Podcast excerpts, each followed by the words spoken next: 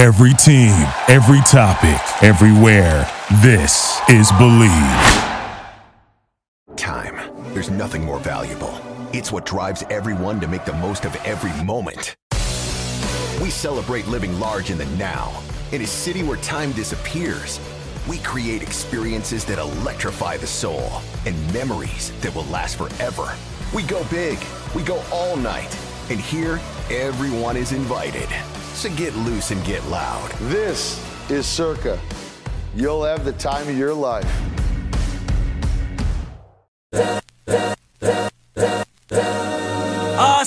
This is the Arash Markazi Show on the Mightier 1090 ESPN Radio. Hello and welcome to the Arash Markazi Show presented by the Sporting Tribune on the Mightier 1090 ESPN Radio in Southern California, 98.5 The Bet in Las Vegas, and the Hawaii Sports Radio Network, 95.1 FM and AM 760 in Hawaii. A lot to get into on a Monday, uh, jam-packed Monday as normal. So let's head out to the Circa Sports guest hotline. And joining us now from the Sporting Tribune, Steve Carp. Steve, how are you? I'm good, and uh, it was a long weekend. Lots going on here in town, and lots more coming up. Good busy October around Vegas. Exactly. So let's start with uh, with the fight you were at Saturday. You wrote the main story at the Sporting uh, Tribune. Canelo really, uh, really showing what he can do in terms of being in contention for best for for, for best pound for pound fighter. Uh, your thoughts on the fight, Steve?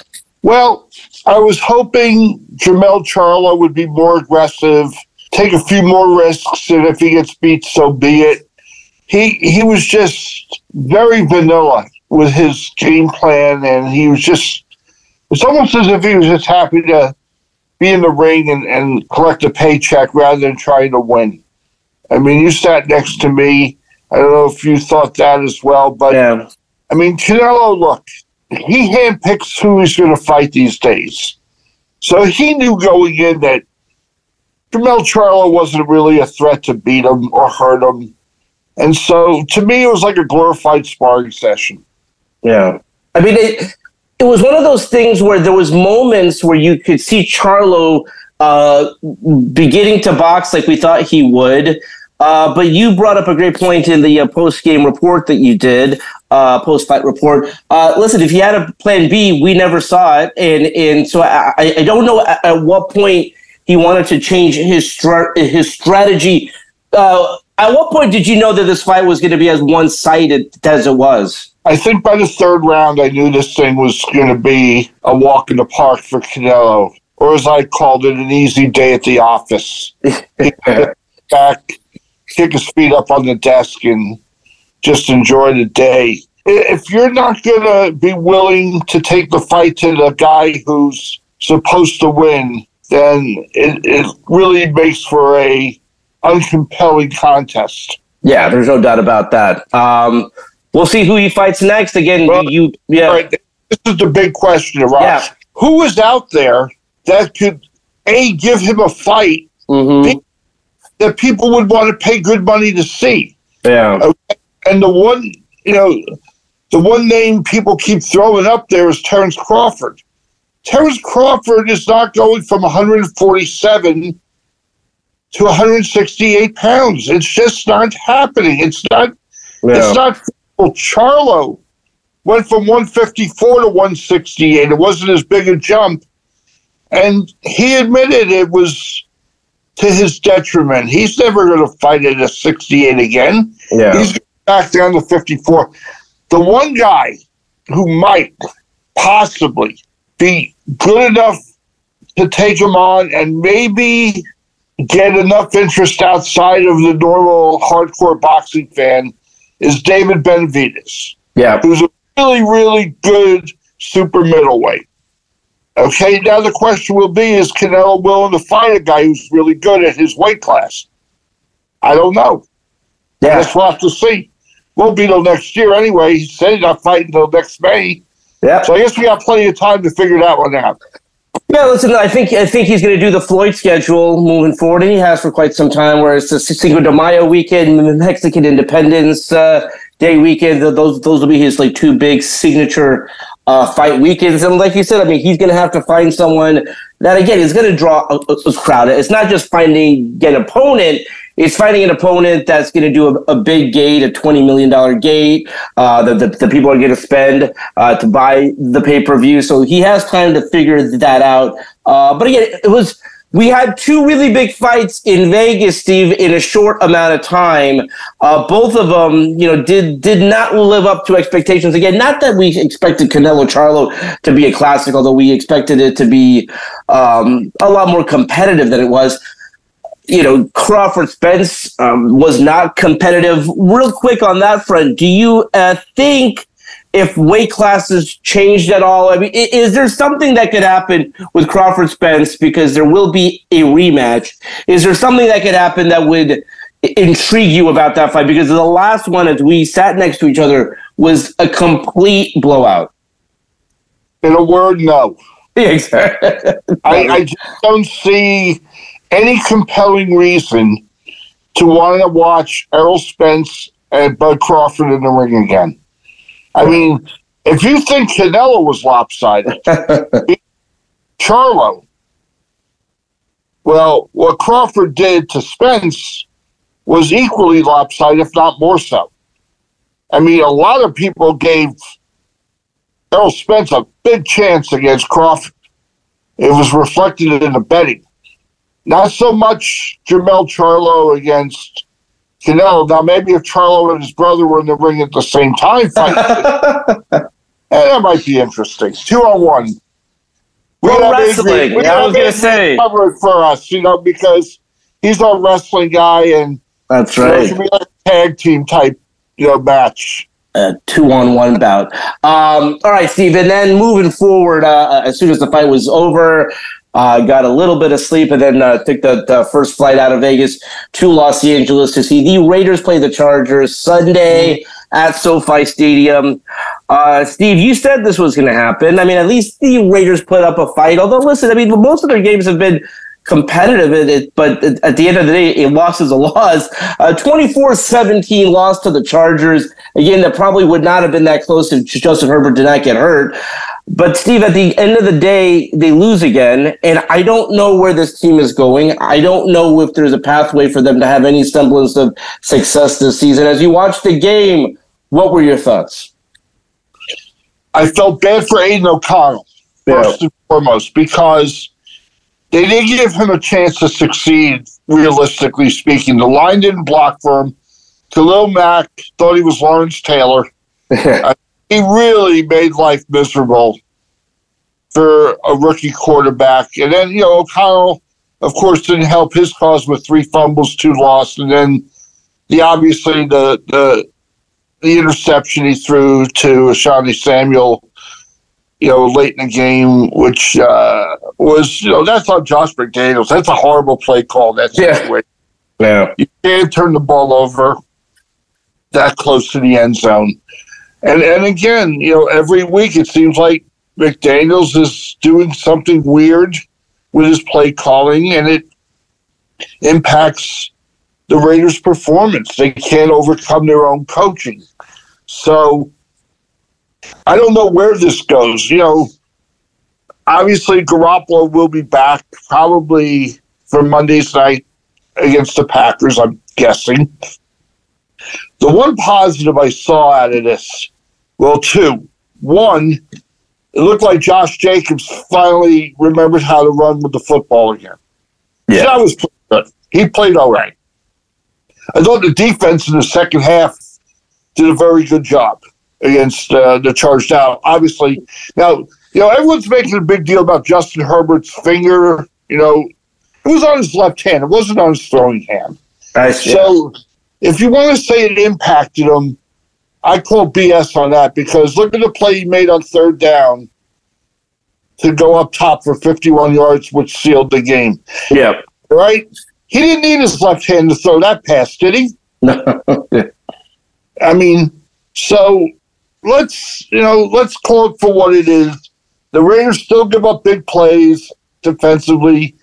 They're still mismanaged offensively. It's a mess. I don't see it getting better. I mean, I guess what you can say is with the schedule they've got coming up, they've got the Packers next Monday. They're no great shakes. The Patriots are coming up. They're terrible.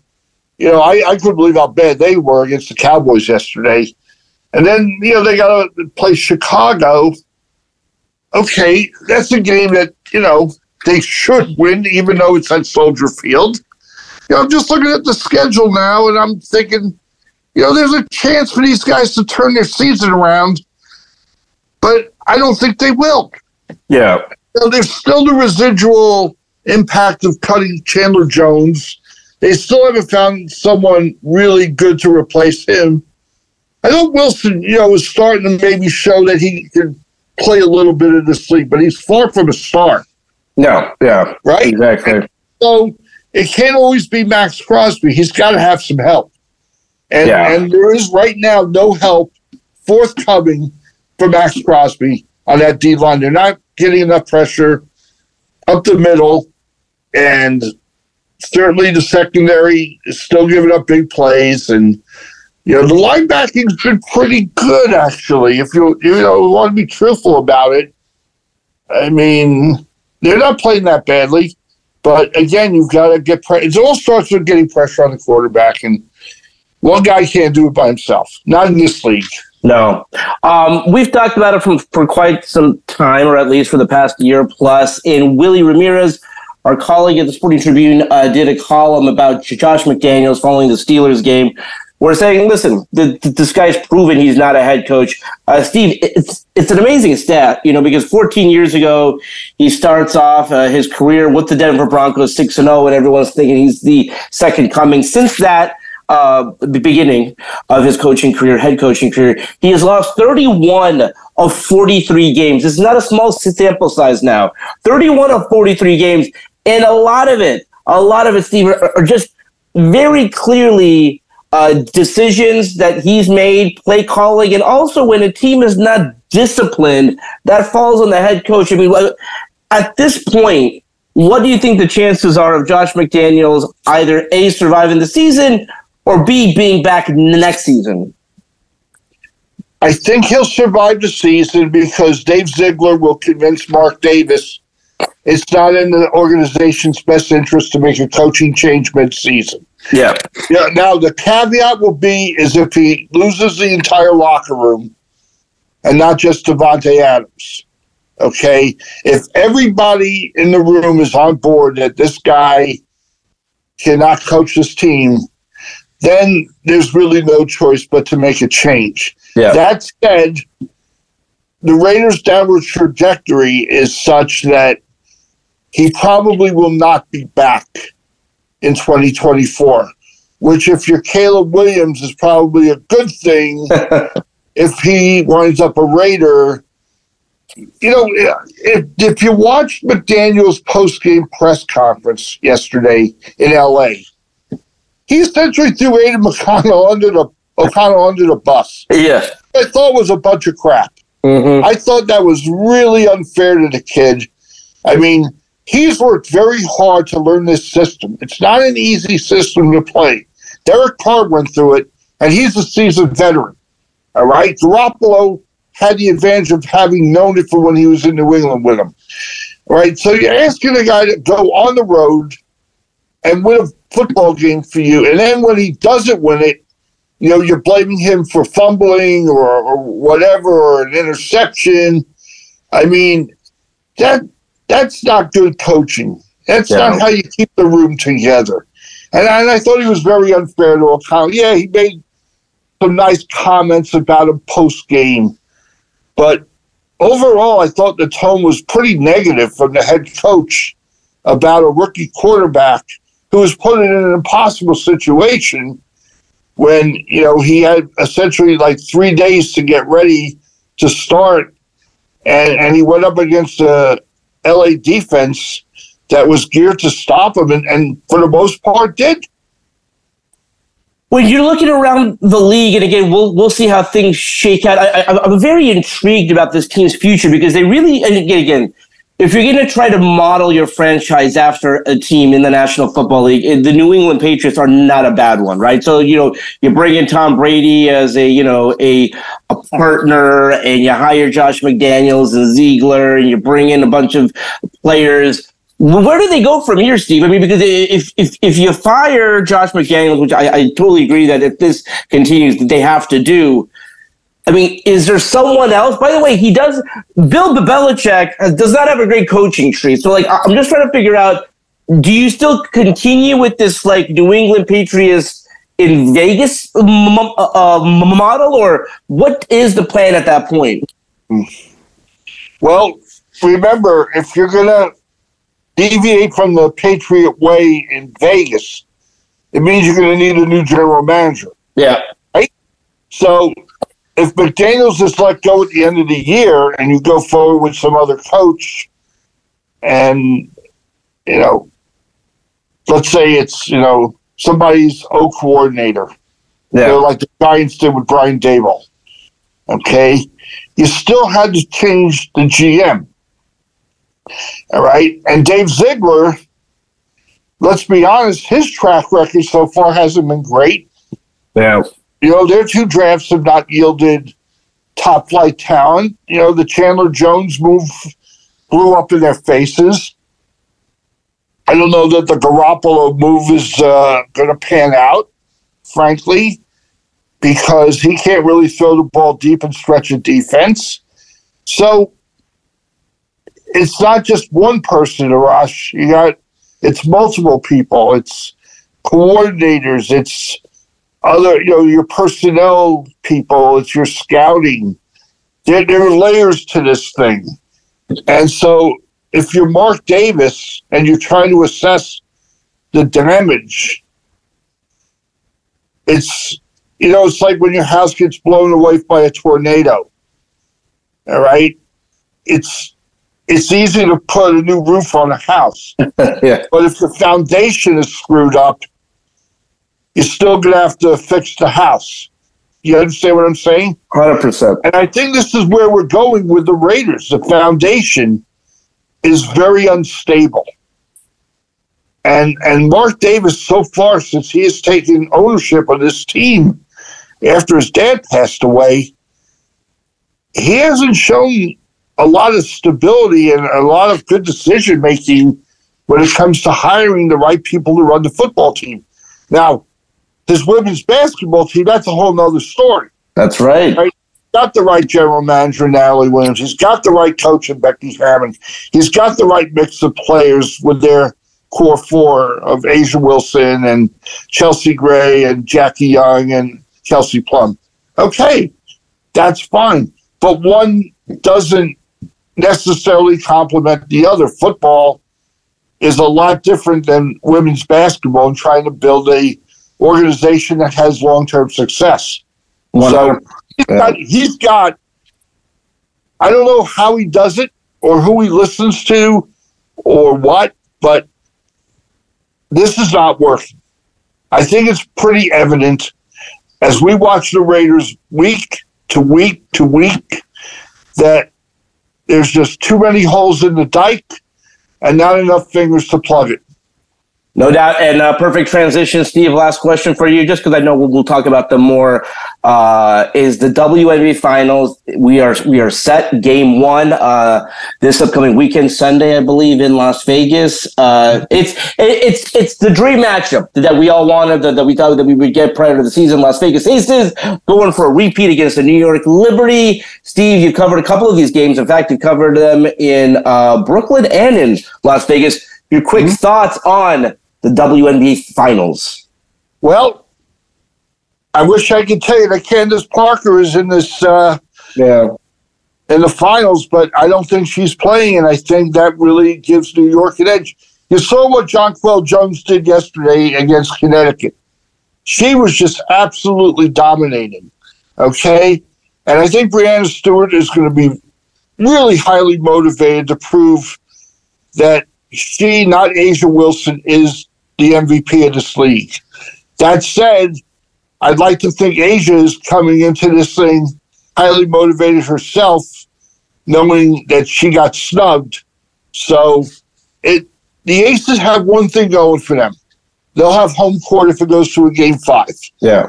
All right. The Liberty is just going to try to steal one or two and then go back to Brooklyn and then try to close it out there. So if I'm New York, all I care about is find a way to win one of the, the first two games in Vegas. But uh, that said, it's going to be a great series.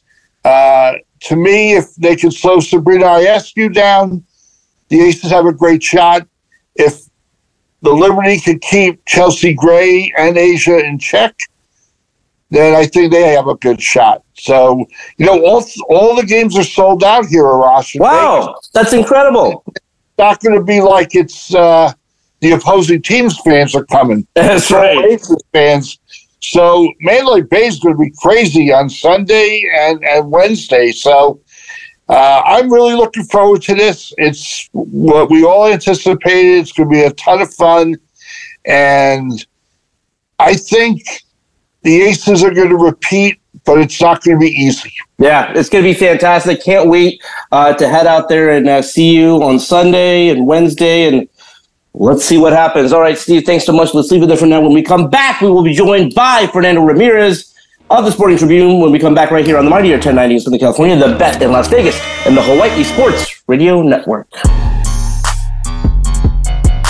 We'll be right back with the Arash Markazi Show on the Mightier 1090 ESPN Radio.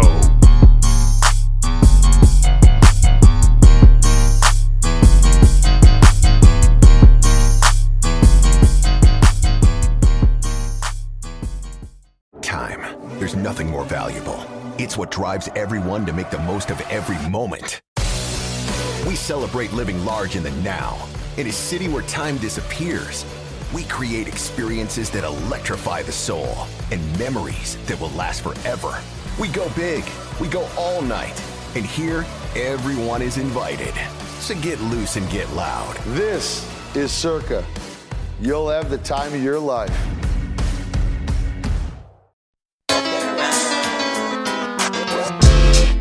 This is the Arash Markazi Show on the Mightier 1090 ESPN Radio. Still clown with the underground when we come around. Welcome back to the Arash Markazi Show, presented by the Sporting Tribune on the Mightier 1090 ESPN Radio in Southern California, 98.5 The Bet in Las Vegas, and the Hawaii Sports Radio Network, 95.1 FM and AM 760 in Hawaii. Just as a reminder, if you have a question or comment or want to win tickets to an upcoming game in Southern California, Las Vegas, or Hawaii, call our hotline 310 400 0340. All right, let's head back out to the Circa Sports guest hotline and joining us now from the Sporting Tribune. Fernando Ramirez. Fernando, how are you? Uh, Arash, I am doing a lot better than Jerry Tillery is this morning. oh my god, that was you had a you had a know or you had a you know when you saw that play, you're like Jerry Tillery, Jerry Blake. I knew exactly who it was, and I even told you you were sitting right next to me. and I told you that's Jerry Tillery, and then people around us were like, "Oh, that was, I think that was Tillery." I'm like, "No, it was like yeah, that was a, a total blatant Jerry Tillery play." Oh my gosh. Well, let's start here. Uh, again, you don't want to call all these games a must-win game, but following the zero and two start to the season, I think it was very important for them to get back to two and two, five hundred at uh, their break here, where they get a little a little bit of a breather. Um, how important was this game? Again, probably simplistic to say, but when you start the season zero and two, uh, now they got two wins under their belt. I mean, it's not perfect, it's not ideal, but your thoughts on the significance of this win? I mean, honestly, it, it was a must needed win. Uh, the only thing is, there are some things, a lot of things that they need to fix. Uh, you have no Joey Bosa, you have no Austin Ekeler, you have no Mike Williams, obviously, no Derwin James, no Alohi Gilman, no JT. You were basically down to your fourth, fifth, and sixth string uh, safeties back there. And I mean, I thought they they didn't do a bad job. Uh, there were, the, but th- this was an important victory. They needed this game, especially with what's coming up. I mean, I told you they needed to start off fast. They didn't. Uh, the interesting part, though, Arash, is that the first two games they went conservative uh, towards the end of the game, and they've lost both games. And the last two games, they've gone. They've had some crazy fourth down uh, calls, Yeah. and they're two and zero. So it's like, what what is going on here? Like, this isn't. I mean, I, I know the old heads are angry. You saw me and Eric going at it yesterday. Eric Williams, uh, the old head, trying to tell me millennial just punt it. I'm That's like, right. no, I'm I'm actually okay with it, but I, I'm not okay with the play called. See, like you saw, they did a tush push, That's there right. was no push. Like The, the key to the tush push is you got to push the tush, right? Yeah. exactly, nobody pushed the tush, and that's exactly why they didn't uh they didn't convert it. And, and that was a hell of a play by Maxx Crosby. Yeah. But um, but it, it was a must win. They needed this game, and they were able to get it. But there there's a lot of things they need to clean up. I mean, you scored 24 points in the first half. Great job. In the second half, your offense looked pedestrian. Like Herbert threw for 400 yards last week, and this week he threw for 161. Like Wow. it, it, it wasn't a good uh it wasn't a good uh second half by the chargers uh offensively um defensively they give up some plays but uh, again they bailed out the chargers again like they did last week and uh they sealed it with an interception so uh definitely a lot of some good in these first four games but a lot of bad as well Uh, I think the main question coming out of it, just because of his significance to the team, and they really need him, Justin Herbert. Um, he, he took some time. It took him a while to get dressed. You guys were there waiting patiently. Uh, what is the status, as you know, of Herbert? Well, uh, it was funny. He quoted Monty Python yesterday, and everybody was running with it, and I started laughing. So Monty Python is this like it- it's this old school movie. It's like a gimmick or whatever that they do. Like this guy gets two arms chopped off, and this knight, and he goes, "It is but a scratch." And Justin said that, and he laughed. People around us were like, "What?" And I was like, "Oh, he's quoting my Monty Python. He's done it before. He's quoted other movies before when he's up there." Yeah. and uh, I got it and I started laughing. I'm like, God, I'm like, this guy, he really is funny. I mean, it, it's just, it's not really shown, but I think the dude's really a funny guy. But, uh, but he, he said, but it's a, fle- it is just a flesh wound. Um, but that is fun. I know, but um, but he said he's fine. Uh, Dr. Ian Rapoport today said that reported that uh, that he shouldn't miss any time or anything. So, and he said the pain was all right, but he said he got his finger caught in a helmet. There was a kid, Arash, when I was in high school. He caught his finger in a helmet and his finger fell off. like Oh, it my snapped off. Like, and they had to they had to go uh, emergency surgery it. Thank, thankfully that didn't happen to herbert but um but yeah so we'll see what happens with him. But i, I don't i if he played with broken ri- with a rib injury last year he should be fine. So uh, i don't expect to miss any time but the bye week came at a perfect time for them. You talked to Brandon Staley about this before the season, how, you know, basically he made headlines going for these fourth down calls, didn't really do it as much last season. And you asked him, you know, you know, what is your m- mindset? Will we expect more? He's beginning to make headlines for the wrong reasons. Uh, your thoughts on that? I mean, I do. I I think you you do like the calls, but like, what have you what have you thought about Staley being more aggressive? I think I, I, think it helps to be more aggressive. I mean, that's what happened in the mindset in 2021. He came in, he was aggressive. They won a lot of games because of the aggressive nature. That's the thing. People don't go and, and do the research anymore. They won that year they were nine and eight. And I understand they the, the reason why they lost to the Raiders that game that year was because they weren't aggressive at the end. They should have gone for two as Yeah. soon as Mike Williams caught that touchdown pass. They should have gone for two, ended it there. Don't give it back to your de- your defense is the weak point. I think Brandon sees that, and that's why he's more aggressive with it. He's like, would I rather um, the defense have the ball, or would I rather Herbert live and die by Herbert? Well, hell, I'll live and die by Herbert too. Yeah. Uh, so, um, so I, I, I was okay with it the first time he, the first year he did it. Last year, I thought they could have won more games if he would have been a little bit more aggressive in certain times. Uh, but I just don't like the play call. The play call the, fir- the in these two have has not been good. no. Last week, I thought put it in Herbert and Keenan Allen's hands. Let them be the ones that decide this game. They didn't. They decided to go with Joshua Kelley. This game, they did the failed tush push, but that's just because they're they didn't they didn't push him. I mean, Jalen Hurts is six foot one and he converts those. uh, Justin Herbert is six six. He should be converting them, but uh, but I, am okay with it. I, I just think they need to do better with the play calling decisions. Uh, but uh, but I mean, obviously, the old talking hands will get mad at the way I think. But I'm actually okay with. My brother's a, a coach, uh, an offensive line coach, and he hates it. So uh, everybody has differing opinions on it. I, I think it's fine. I I'd rather I'd rather live and die by Herbert, but that's a, that's why I'm telling you they need to put the ball in his hands. Don't give it to other people. Put it in his hands and uh, let him decide the the game.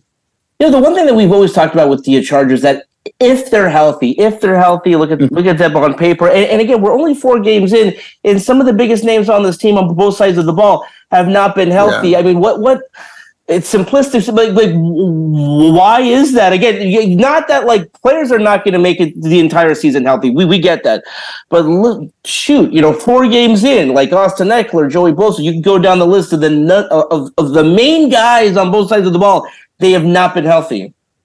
Yeah, I, I don't know what. I mean, they hired a new trainer in the offseason, so I don't know what's going. And it's all hamstring injuries. If you yeah. look at the list, most of them are hamstrings and you're like what is going on like why is this such a problem so i don't know if it's i don't know if it's the training staff i don't know if it's the football gods i don't know what it is but uh but it's just not a good look i mean especially because um it's their like you said it's their top guys Derwin James Joey Bosa it's Austin Ekeler. it's guys that really matter and are going to make the difference if this team wins or not and that's why I give them so much credit for yesterday's victory because I know the Raiders didn't have Jimmy G I get it but at the same time, I mean, these guys didn't have uh, Derwin James. They didn't have Joey Bosa. They didn't have a lot of their playmakers. But I mean, in a sense, it is what it is. But yeah, the injury bug has really hit these guys hard. Uh, and the loss of Mike Williams, you saw it yesterday. Yeah. I mean, it, it, Herbert couldn't find Allen. Keenan was doubled the whole game, and I didn't. Josh Palmer stepped up with that last pass with the 51 yards.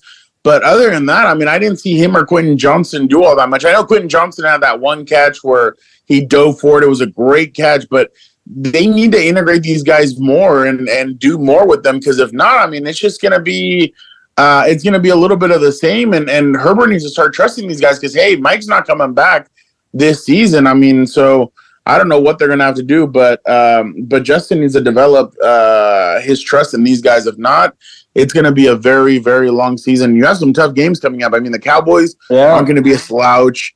Uh, you saw the Bears uh, yesterday. I, I, know they lost to the Broncos, but they had put up 28 uh, on them, and the Chiefs obviously. So it, it's it's a tough road coming up for them. I mean, they're they're and then the bye is so early that this back end you're not going to have that bye week to kind of rest. So it's all hands on deck after this bye week. You brought you brought you brought up a good point about the uh, uh, Chiefs about like you know this may be the year to get them. You know, I, I know they're three and one, but they haven't looked that great. If I'm being completely honest, you for sure is, is, that is that your the team, last night you threw a flag when there was when like the interception happens, the ref grabs the flag and throws it, and it's like like even Sauce Gardner came out and he's like, dude. I just saw the replay and the and the ref threw the flag hella late this yeah. Taylor Swift thing is is taking a mind of its own, and I feel like it's going to power the Chiefs all the way. To, and and you know what's funny, Arash? I don't even think the Chiefs are all that good, like you were mentioning. I I'm sorry to cut you off. No, but actually, yeah, but I, I just think the Chiefs aren't that good. I think Mahomes yesterday threw two boneheaded interceptions that I'm like, what are you looking at? But the thing is, Arash, they don't have a Juju Smith Schuster. They don't have a Tyreek Hill. Now it's starting to catch up to them. I expect the Chiefs to go out and make a trade and get a receiver.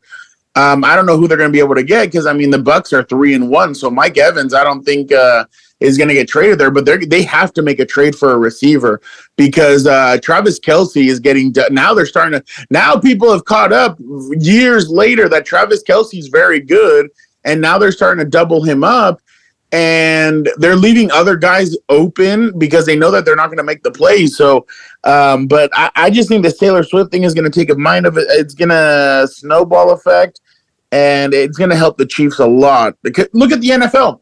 Go yeah. check the, the NFL's uh, Instagram and Twitter page. They put the Chiefs are two and zero oh with uh, Taylor Swift. That's right. Get the hell out of here! What is that? Like, um, I, I know what they're trying. They're trying instead of uh trying to hit demographics that they should be hitting. Yes. They're hitting demographics of trying to bring in new fans, and it's a, it's like WWE going and getting Logan Paul. They want to hit new demographics. They want to go and reach out to other people, and that's why they did by bringing Taylor Swift in. But or I'm not saying that it's a it's a it's um uh, Taylor Swift is amazing. She's great. She does her own thing.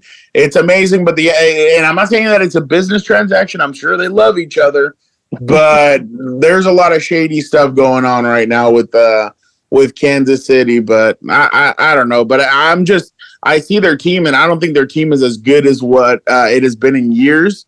But that relationship may power them through to Andy Reid's third uh, Super Bowl ring. Can you imagine how much uh, the your, your your job would have changed if Justin Herbert and Taylor Swift would have been the power couple? Oh my God! I'd be, I'd be on a Taylor Swift watch. And, That's right. and- oh my! You know, you know, it's so funny. Justin Herbert would never do that. Even No, I- can you imagine the paparazzi outside of his house? Oh my god! so mad.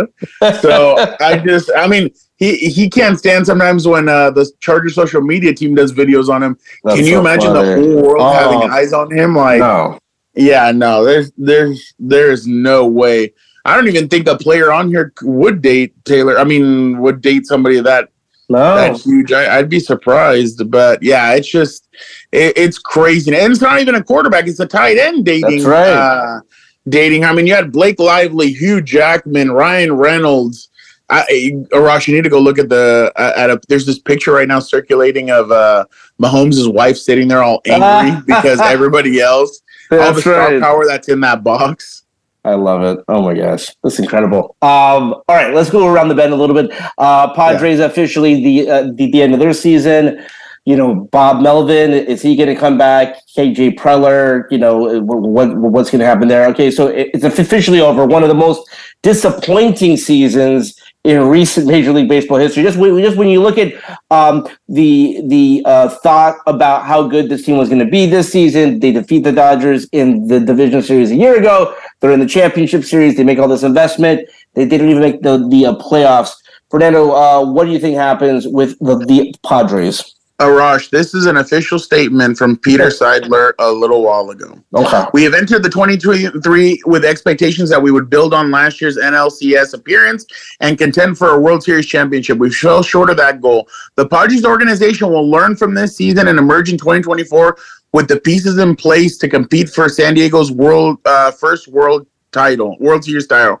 Our current leader, uh, t- our current leadership team continues to have my full support and I have asked them to perform uh, a thorough assessment of our organization beginning today. We will make the changes necessary to play championship caliber baseball for our extraordinary fans. 2024. Peter Seidler, Dodgers chairman. That means that AJ Preller is coming back. That means that they will not fire. Preller back. yeah, I, I, I'd be surprised. But Arash, I told you yesterday, the Giants are foaming at the mouth. They are waiting for the Padres to set out. We have mutually agreed to part ways with the gentleman or with manager uh, Bob Melvin because they want to pick him up, Yeah. and he'll probably pull up Bruce Bochy and have them winning uh, the World Series. But the Padres are saying that they're going to cut back. Yeah. Well, what the hell does cutting back mean? I mean, you you need to go spend money to make. I, I don't think Shohei Ohtani's coming. I'd be very surprised. So you need to go get more pitching. Pitching was uh, uh, besides Blake Snell, pitching was uh, not very good. You need to go get uh, guys that can come in um, and, and not give up the game like they did this year. So uh, and you need to go get more hitting. I mean, there there was a, a lack of hitting, and then you keep on here. Eric uh, Hector Gomez said that the Padres are getting very close to an extension with Juan Soto, which I'd be surprised if they didn't just drag this out until next season, next off season, and Soto gets to see from like the Yankees, the Mets, or other teams uh, what they're gonna pay him. But it's just bad all around. I, I I wouldn't be surprised if Bob Melvin was uh, did leave. But who are you going to get to replace him? Who's out there that you can go get and he's going to be as good as Bob Melvin? So I just think um, it's a cluster mess. It's it's just bad right now, and and they're going to continue putting AJ Preller. AJ Preller is going to give up some some of the uh, farm system. He's going to go try and pull off a big move that just isn't going to work, and it's just going to be bad. I, I, just I have no confidence in AJ Preller doing uh, anything positive for this. For it's just it, it, it's just not a good look. I mean, you went to the NLCS without Tatis. Tatis comes back, and guys couldn't hit, guys couldn't field, guys couldn't pitch. Uh, the bullpen was a mess, and injuries happened left and right. So uh, it's just a ugly, ugly mess. But hey, the one positive, Juan Soto did play all 162, so uh, that was definitely a positive. But uh, but yeah, just a, a, a terrible mess. The only positive that is going to come out of this is, hey, Blake Snell's probably going to win the Cy Young. But hey, guess what? He's also hitting free agency and he's out of here. So yeah, just not. Uh, not a good look for the Padres. And if Peter Seidler really does keep AJ Preller, it's in my in my opinion, it's a it's gonna be it's a bad move it's amazing the job security that AJ Preller and Tom Telesco have. Uh, I, I, don't know if there's something. Again, the Chargers are not in San Diego, but like something in that water of like, like listen, it's it's not the GM, it's the coach, it's the players, it's everyone but the GM. They're very uh, loyal. They are. It's really incredible. Um, yeah, I don't know what it is either, but uh, but yeah, I mean, both of them. Uh, Telesco, they've made the playoffs with Telesco three times out of the 11 year, or well, 10 years. And then with Preller, they've had him for nine seasons. He's uh he's only had two winning seasons. So Incredible. yeah, it's very uh very similar their uh track record to be honest last question for you. I mean, basically, this guy's a hometown uh, guy at this point. Canelo, uh, again, loves San Diego, trains in San Diego. Uh, yeah. I'm sure you watched the fight. Uh, very one sided. He, he said he's going to come back in the ring Cinco de Mayo weekend. I think now he's going to have like that Floyd schedule of the Mexican Independence Day uh, weekend and Cinco de Mayo weekend. Uh, real quick, your thoughts on Canelo one sided win against Charlo? Well, if Dana White doesn't steal uh, the Mexican Independence weekend yeah. like he did this year, yeah. Um, but I thought it was one sided. I, I I hope Canelo finally takes Bivol or Benavides or yeah. Crawford.